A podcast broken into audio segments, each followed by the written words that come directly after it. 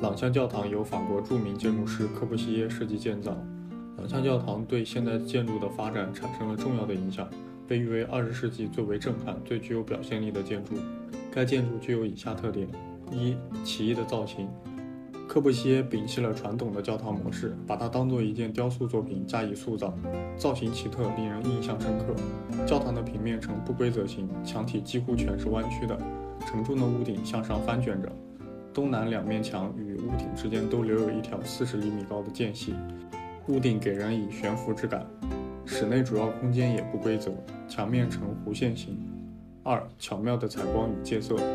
正如柯布西耶本人所言，如你们所想，我自由地运用光。对我来说，光是建筑的根本，我用光来创作。它在粗糙的白色墙上开着大大小小的方形或者矩形的窗洞，上面镶着彩色玻璃。